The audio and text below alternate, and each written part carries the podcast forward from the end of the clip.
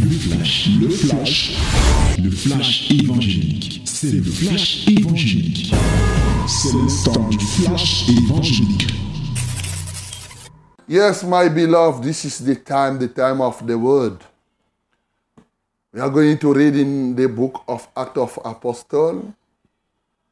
Open your Bible in Acts of Apostle, chapter 13, and we are going to read all the chapter. Ouvre ta Bible, voici le temps de la parole maintenant à fraîche rosée. Ouvre ta Bible dans le livre des Actes des Apôtres, chapitre 13. Comme vous le savez, nous allons lire tout le chapitre. 1, 2, 3, 4, nous lisons tous ensemble. Amen. Il y avait dans l'église d'Antioche des prophètes et des docteurs, Barnabas Simeon appelé Niger, Lucius de Cyrène, Manahim, qui avait été avec Hérode, le tétracte, et Saul. Pendant qu'ils servaient le Seigneur dans leur ministère et qu'ils jeûnaient, le Saint-Esprit dit, Mettez-moi à part Barnabas et Saul pour l'œuvre à laquelle je les ai appelés. Alors, après avoir jeûné et prié, ils leur imposèrent les mains et les laissèrent partir. Barnabas et Saul, envoyés par le Saint-Esprit, descendirent à celui-ci, et de là, ils s'embarquèrent pour l'île de Chypre. Arrivés à Salamine, ils annoncèrent la parole de Dieu dans les synagogues des Juifs. Ils avaient Jean pour aide. Ayant ensuite traversé toute l'île jusqu'à Paphos, ils trouvèrent un certain magicien, faux prophète juif, nommé Bar Jésus, qui était avec le proconsul Sergius Paulus, homme intelligent. Ce dernier fit appeler Barnabas et Saul et manifesta le désir d'entendre la parole de Dieu. Mais Elimas le magicien, car c'est ce que signifie son nom, leur faisait opposition, cherchant à détourner de la foi le proconsul. Alors, Saul, appelé aussi Paul, rempli du Saint-Esprit, fixa les regards sur lui et dit, Homme plein de toute espèce de ruse et de fraude, fils du diable, ennemi de toute justice, ne cesseras-tu point de pervertir les voies droites du Seigneur? Maintenant voici, la main du Seigneur est sur toi. Tu seras aveugle et pour un temps, tu ne verras pas le soleil. Aussitôt, l'obscurité et les ténèbres tombèrent sur lui et il cherchait, en tâtonnant, des personnes pour le guider. Alors, le proconsul voyant ce qui était arrivé, crut étant frappé de la doctrine du Seigneur. Paul et ses compagnons s'étant embarqués à Paphos, se rendirent à Perge, en Paphilie. Jean se séparait d'eux et retourna à Jérusalem. De Perge, ils poursuivirent leur route et arrivèrent à Antioche de Pisidie. Étant entrés dans la synagogue le jour du sabbat, ils s'assirent. Après la lecture de la loi et des prophètes, les chefs de la synagogue leur envoyèrent dire, Hommes frères, si vous avez quelques exhortations à adresser au peuple, parlez. Paul se leva. Ayant fait signe de la main, il dit, Hommes israélites et vous qui craignez Dieu, écoutez. Le Dieu de ce peuple d'Israël a choisi nos pères. Il mit ce peuple en honneur pendant son séjour au pays d'Égypte et il en fit sortir par son bras puissant. Il est nourri près de 40 ans dans le désert, ayant détruit sept nations au pays de Canaan, il leur en accorda le territoire comme propriété. Après cela, durant 450 ans environ, il leur donna des juges jusqu'au prophète Samuel. Ils demandèrent alors un roi. Et Dieu leur donna pendant 40 ans Saül, fils de Kis, et de la tribu de Benjamin. Puis l'ayant rejeté, il leur suscita pour roi David, auquel est rendu ce témoignage. J'ai trouvé David, fils d'Isaïe, homme selon mon cœur, qui accomplira toutes mes volontés. C'est de la postérité de David que Dieu, selon sa promesse, a suscité à Israël un sauveur qui est Jésus. Avant sa venue, Jean avait prêché le baptême de repentance à tout le peuple d'Israël. Et lorsque Jean achevait sa course, il disait, je ne suis pas celui que vous pensez. Mais voici, après moi, vient celui des pieds duquel je ne suis pas digne de délier les souliers. Homme, frère, fils de la race d'Abraham, et vous qui craignez Dieu, c'est à vous que cette parole de salut a été envoyée.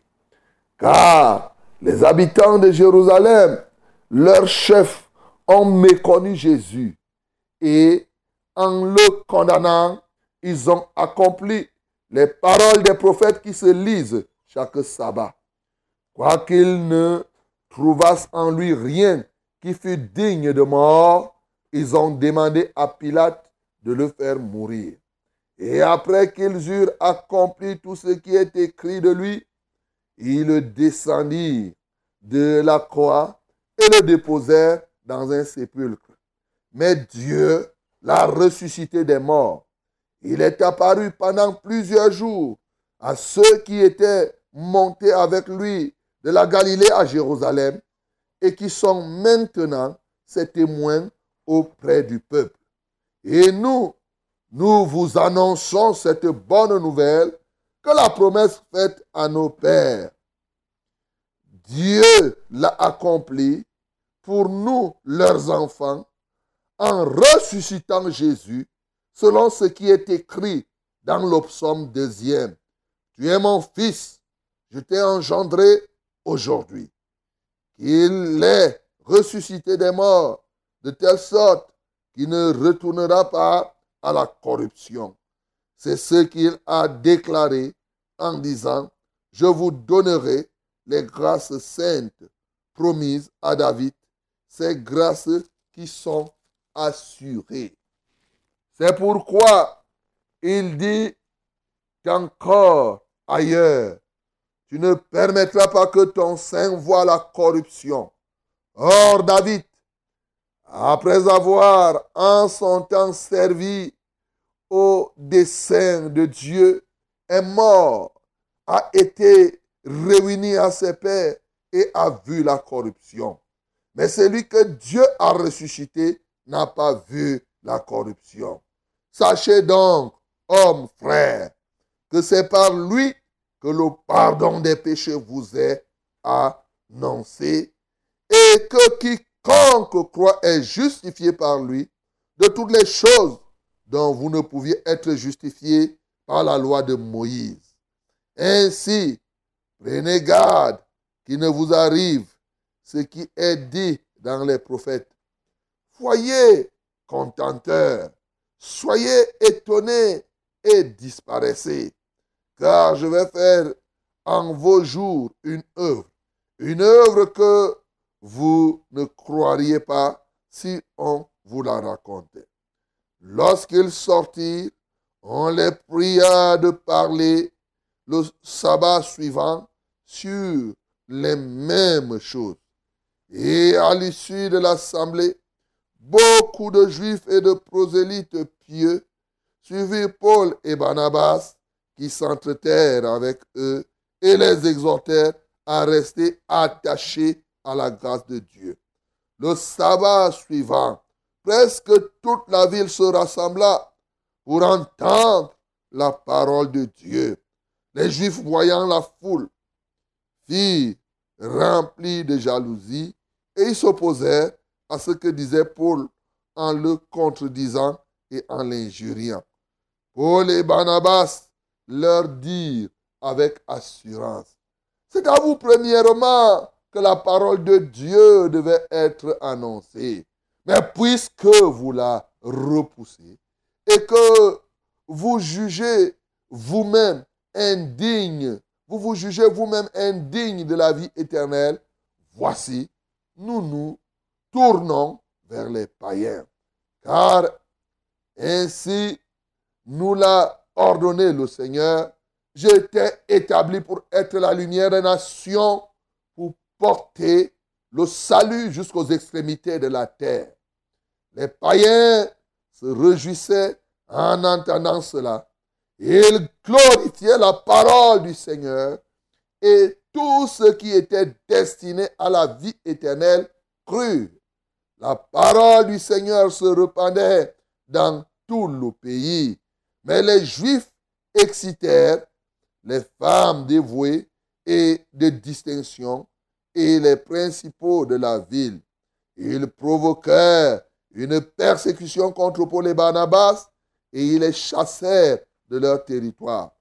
Paul et Barnabas séquèrent contre eux la poussière de leurs pieds et allèrent à Icône, tandis que les disciples étaient remplis de joie et du Saint-Esprit. Amen. Voilà, mes bien-aimés, c'est bien de lire la Bible, n'est-ce pas? Très important de savoir lire la Bible. Le Seigneur est notre force, il est tout pour nous et nous devons toujours lire sa parole. Comme vous le savez, nous sommes en train de faire une activité, celle de lire la Bible premièrement comme on vient de la lire. Heureux celui qui lit les paroles que nous venons de lire. Que le Seigneur t'accorde cette grâce ce matin. Mais heureux aussi quand tu lis, tu mets en pratique. Alors, qu'est-ce que nous pouvons mettre en pratique ce matin dans ce que nous venons de lire? Voilà notre thème. Comment mettre en pratique Acte chapitre 13 Acte chapitre 13 a beaucoup d'éléments que nous devons mettre en pratique. Il est évident qu'au regard du temps qui nous est imparti, il nous est difficile de parvenir à citer tout ce qui a lieu ici de mettre en pratique. Surtout qu'à chacun, Dieu ouvre les yeux selon le plan qu'il a pour lui. Ce matin, bien-aimés, la Bible nous parle des voyages et des œuvres que euh, Paul et Barnabas ont pu faire. Mais déjà, à Antioche, ils se retrouvaient et ils étaient en train de servir Dieu dans le jeûne et dans la prière. Le jeûne et la prière font partie du service de Dieu. Alors, l'une des actions que je te recommande ce matin, c'est que deviens un jeûneur et un prieur. Oui, il priait et il jeûnait. Je sais que pour prier, ça ne te pose pas beaucoup de problèmes, même comme ils sont nombreux à l'heure actuelle qui ont rétrogradé dans la prière. Bien-aimé, réveille-toi dans la vie de prière. Mais ils sont plus nombreux encore, ceux-là qui ne jeûnent même pas. Parce qu'ils sont effectivement les disciples de la nourriture. Et il y en a qui ont fait de la nourriture un allié indispensable, au point où ils mangent plus qu'ils ne prient, bien sûr. Plusieurs mangent trois fois par jour, ceux qui en ont, mais ils prient zéro fois par jour. Certains font le petit signe de croix en disant que c'est ça la prière, un faux truc comme ça là, et toi tu te livres à cela. Mon bien-aimé, ce matin, il jeûnait et il priait et il servait Dieu. Mais ce qui m'a marqué, c'est qu'ils jeûnaient et ils ont prié jusqu'à ce qu'ils ont poussé le Saint-Esprit à parler. Alléluia.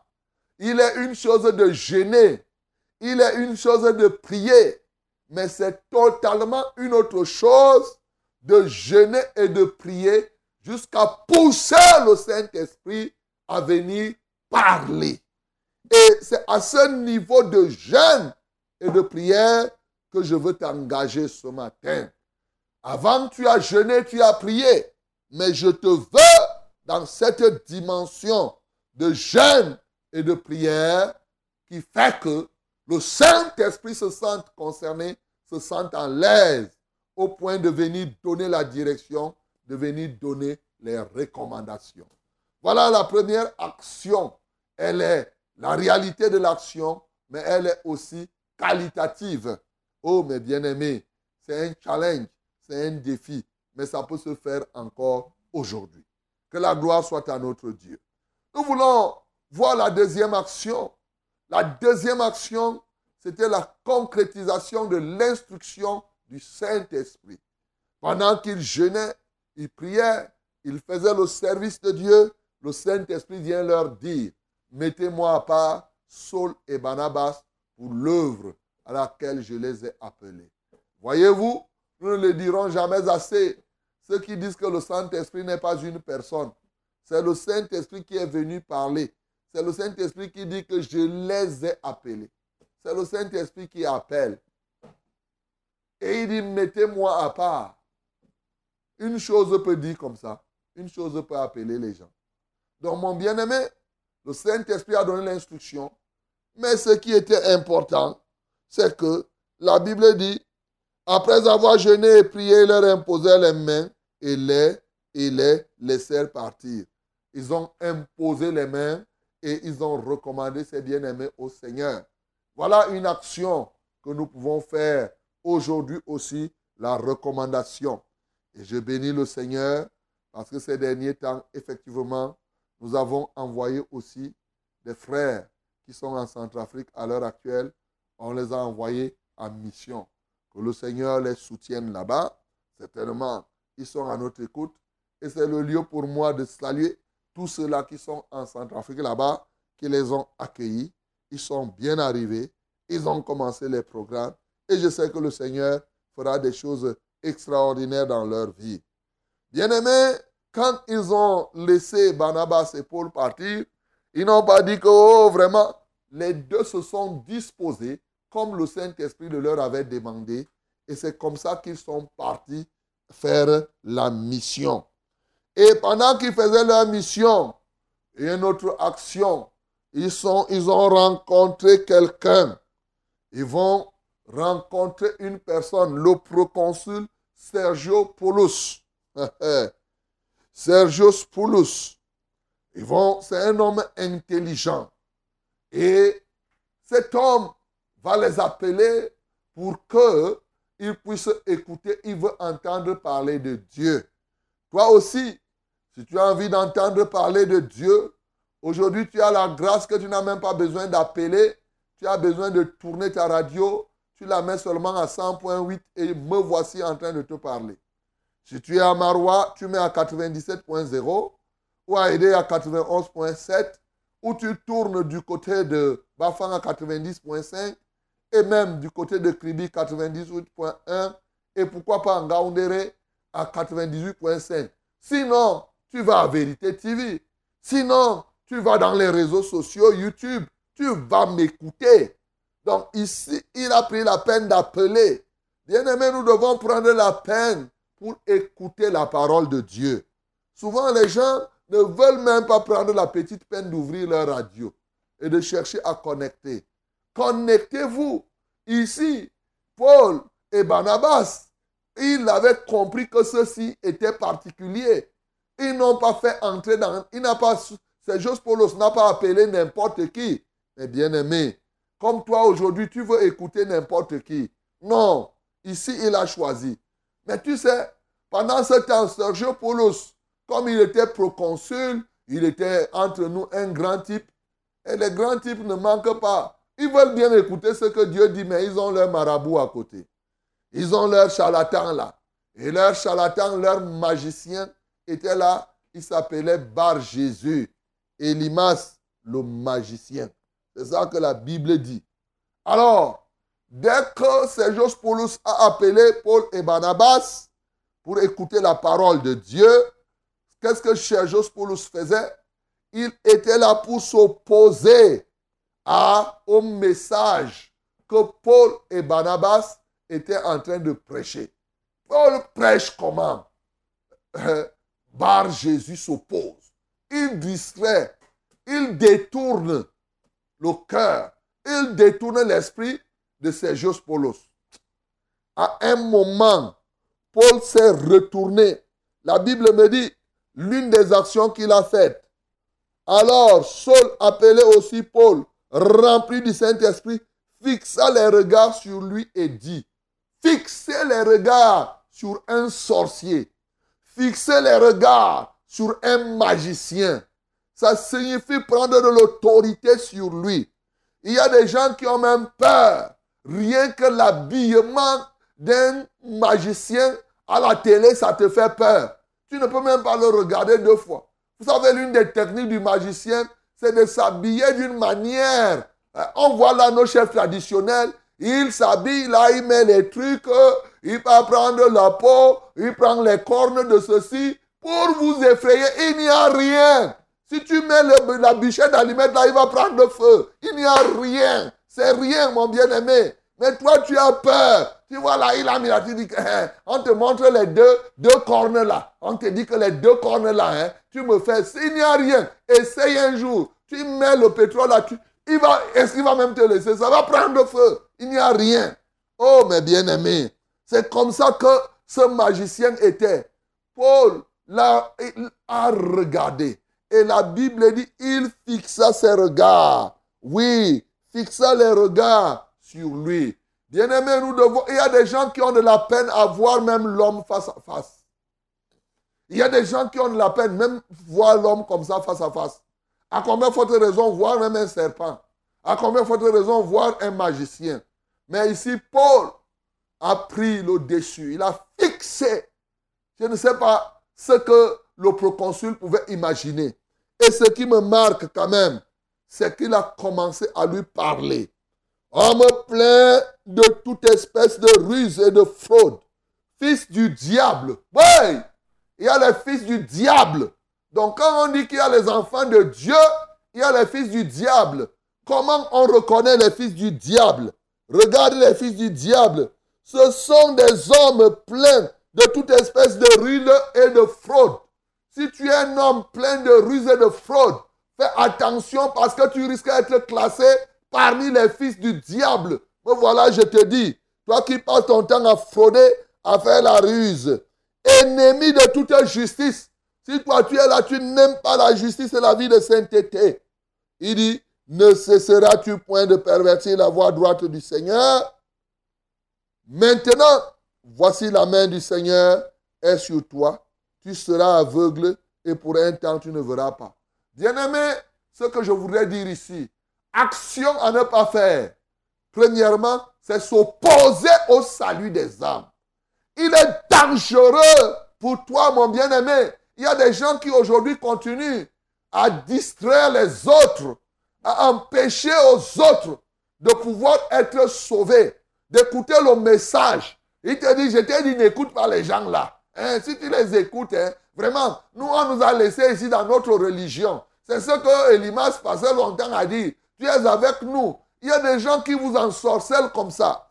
Mon bien-aimé, toi qui te tiens pour t'opposer au salut de quelqu'un, bientôt tu ne verras plus le soleil. Tes yeux là vont se fermer. Ça, comme ça était le cas ici.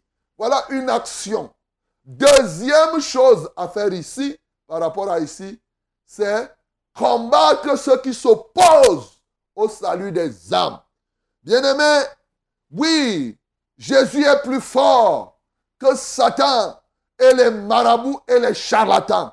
Nous avons dansé ici et nous voyons ici. Paul a dit qu'à compter de maintenant, tes yeux ne vont plus voir le soleil pendant un temps. Au même moment, l'obscurité et les ténèbres ont rempli les yeux de ce sorcier, de ce magicien. Il a commencé à tâtonner.